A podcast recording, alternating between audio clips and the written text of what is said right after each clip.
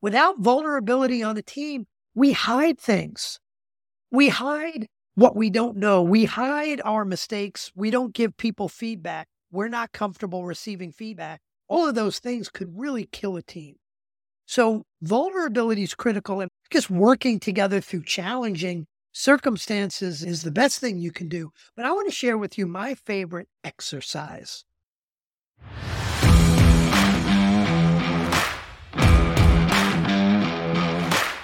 You made it to the Better Leadership Team show, the place where you learn how to surround yourself with the right people, doing the right things so you can grow your business without losing your mind. I'm your host and leadership team coach, Mike Goldman. I'm going to show you how to improve top and bottom line growth, fulfillment, and the value your company adds to the world by building a better leadership team. All right, let's go.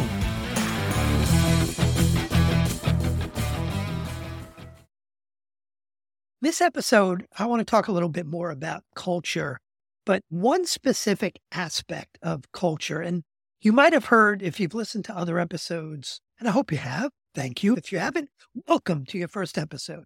When I talk about culture, I like to talk about the three V's of culture values, vision, vulnerability. Now, on other episodes, I've talked about values. You can go look for an episode on core values. I've talked about building a compelling vision, but I haven't talked much about vulnerability yet. So I want to talk about that third V, that third aspect of culture that I call vulnerability.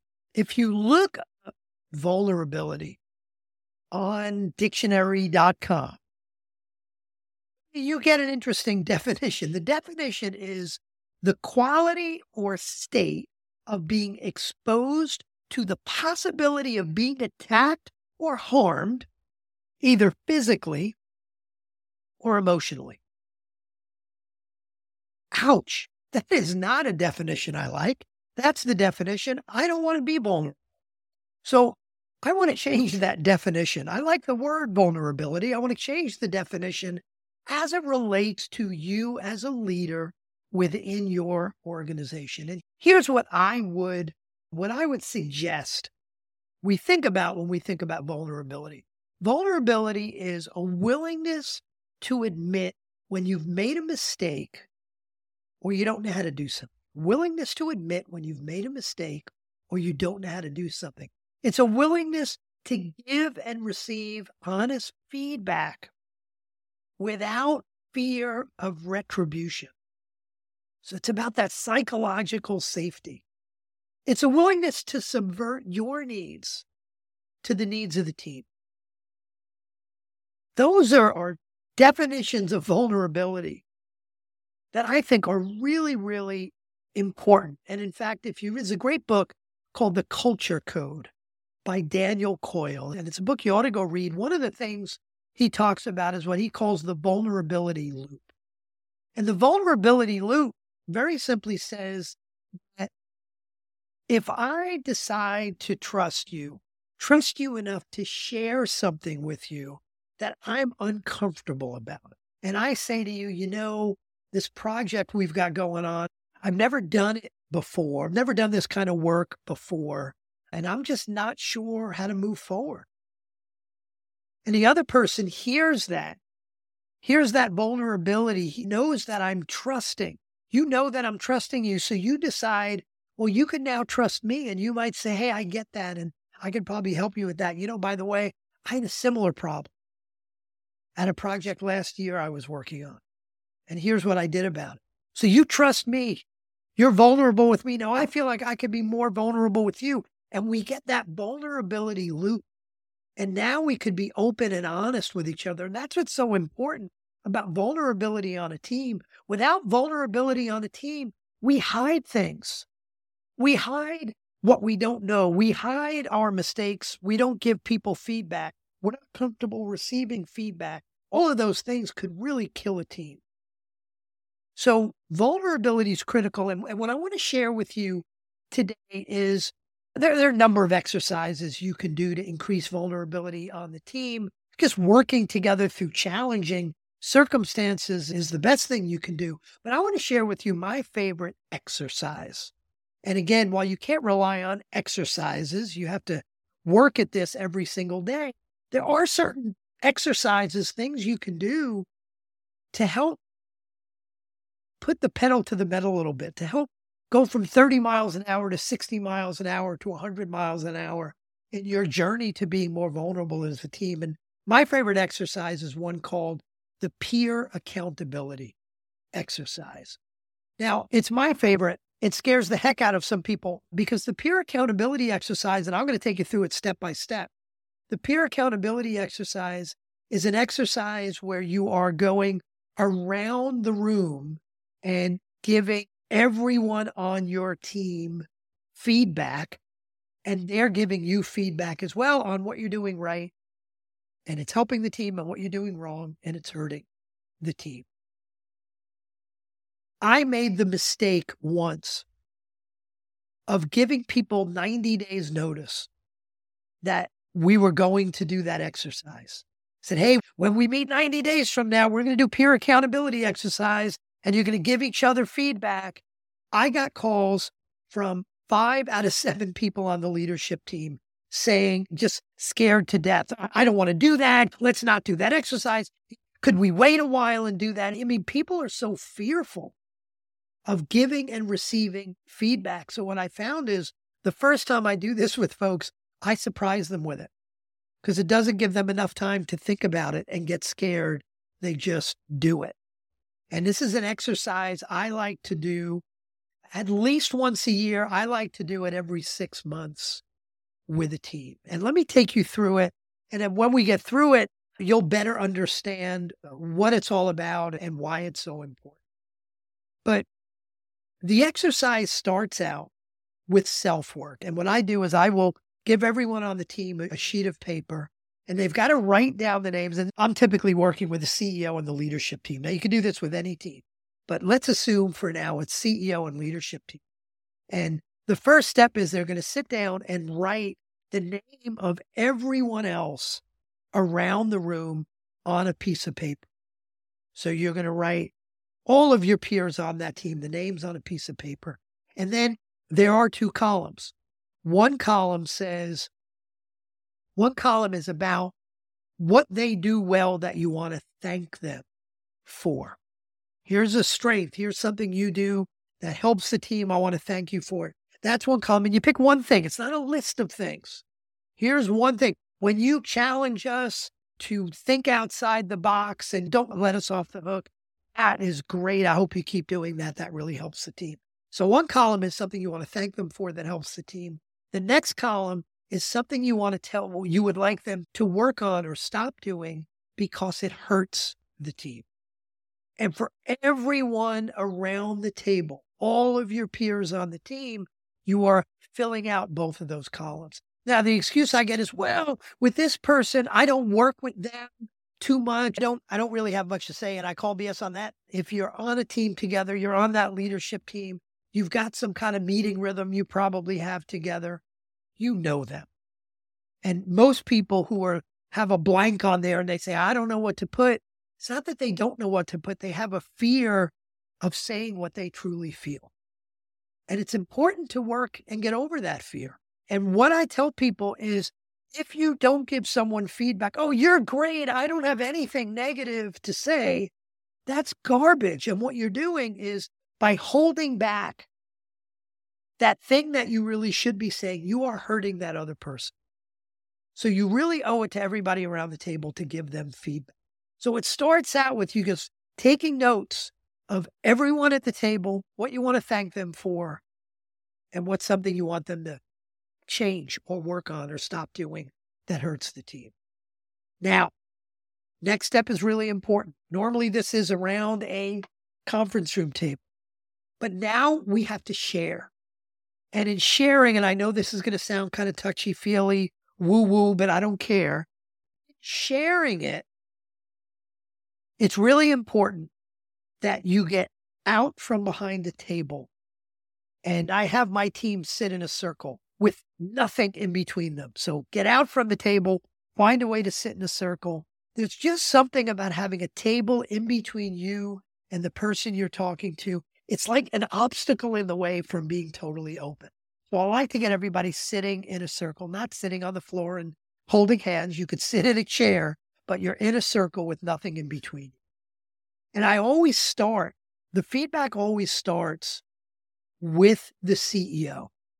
The CEO is going to get his or her feedback first because I want that CEO to be the model of how to accept that feedback. And I'm going to tell you in a minute how to do that.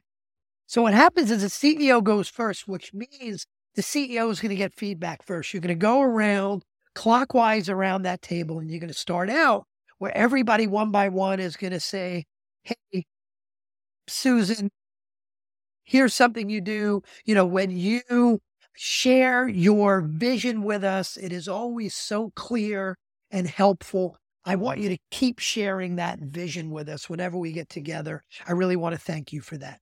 Everybody goes around the circle and you're sharing what they do well that you want to thank them for. Now, as you're sharing that, the CEO is taking notes on what everybody is saying. Now, here's the other important thing. And number one, you're going to go around and share the positive. Then, when you're done, you're going to go around again and you're going to share, hey, here's something, you know, when you interrupt in meetings, when you get frustrated in meetings, you, tend to get frustrated quickly. That really shuts us up. It hurts our ability to be productive as a team. And I really like you to work on that. That's the second round. First round is what you want to thank them for. Second round is what you want them to change. CEO is doing two things. Number one, writing down what everybody says. Here's what's critical. As the person getting the feedback, when you get the feedback, you have one of two responses that you can give. One response is to say, thank you. Thank you does not mean you agree with them. Thank you means you're thanking them for having the courage, the honesty, the passion about the team. You're thanking them for giving you that feedback. Whether you agree with it or not, you're thanking them. So that's number one. Thank you. Number two, if you have a question, if somebody gives you feedback and you really don't understand what they're saying, and you could say, Hey, I don't understand. Could you say it in a different way? Or could you give me an example of that? That's fair. Ask that question. You're not debating it. You're not arguing it. You're not agreeing with it or disagreeing with it. If you have a question you're asking, and then you're saying, Thank you. I don't move to the next person when I facilitate this. I don't move to the next person unless I hear a thank you. Now, is it okay to say, I agree? No. And here's why it's not okay. If you're going around the circle and, and you're saying, yeah, thanks, I agree, I agree, I agree. And then someone else gives you feedback and you just go, thank you, and you don't agree. That person knows you're calling BS on what they said. They're not going to feel comfortable giving you feedback the next time. So it is ask a question if you need to, ask for an example if you need to, and then thank you. So the CEO goes first, the positive, then what you want to see them change. And then you move on to the next person and you do the same thing. And you go around the circle in that way with everybody taking notes, everybody saying thank you after they get it. And you go around until you're done. When you're done, and here's the reason you're taking notes. When you're done with that, the next step, what I ask my teams to do now that you're done, I want you to look at that list of feedback that you've got, the stuff they want you to keep doing, stuff they want you to change or stop doing. And from that, we're going to go around the circle again, only this time, what we're going to do is, again, starting with the CEO, you're going to commit to this team one or two things, one or two behaviors you're going to commit to changing, or one or two actions specific actions you're going to take over the next 30 days. And you're going to commit that to the team. It's not a bad idea for the team to then write that down so they can hold you accountable Part of your job as a team is to hold your peers accountable for the commitments they're making back. The more specific the commitment, the better. If you say something like, over the next 30 days, I'm going to commit to improve my communication, that's garbage. How is someone going to hold you accountable for that? But if someone says, I promise over the next month, I'm going to do my best not to interrupt people before they're finished speaking. That's specific. So everybody goes around and commits one or two specific actions they're going to take. Now, there's two reasons why I just love this exercise. The first one is the obvious one. When I ask people, why do you think we did this exercise? They'll say, oh, because we all got great feedback. And by the way, once everybody's done and they've given the feedback, they've received the feedback, they go, that wasn't so bad. When you first said it, it scared me to death, but that wasn't so bad. So the obvious thing is everybody's getting great feedback to improve themselves, improve the team. Beautiful. Here's the one that's not so obvious, but it's actually the number one reason I do this is what this does is it starts building your muscles around giving and receiving feedback, around having honest, sometimes brutally honest discussions.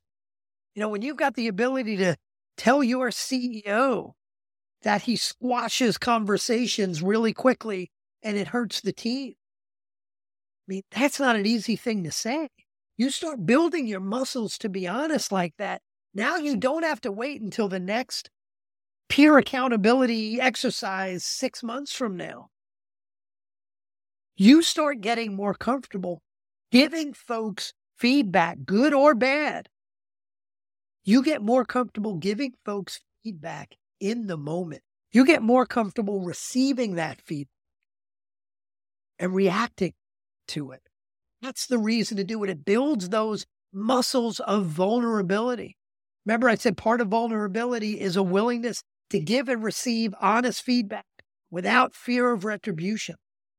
You know, a willingness to admit you've made a mistake or that you don't know how to do something. This starts building those muscles, a willingness to subvert your needs to the needs of a team. You may have the needs to move really fast and get on with the conversation, but your team needs something else you might need to subvert your needs, change your behaviors. So it's so critical to build those muscles. Now, I have other exercises which I will probably share on other episodes. You may have some exercises that help build vulnerability, and they're not trust falls, but peer accountability is my favorite. I may share some other ones, but I hope that helps. Uh, if you buy my book, Breakthrough Leadership Team, or you have my book, take a look in there in the chapter on building vision. There's a whole step by step for this peer accountability exercise. But you really don't need that now that I've given you. Go back, rewind, write it down if you need to. I promise you, this is an amazing exercise. Build your vulnerability, build your ability to give and receive honest, open feedback. Go do that exercise. See you or hear you next time. Take care.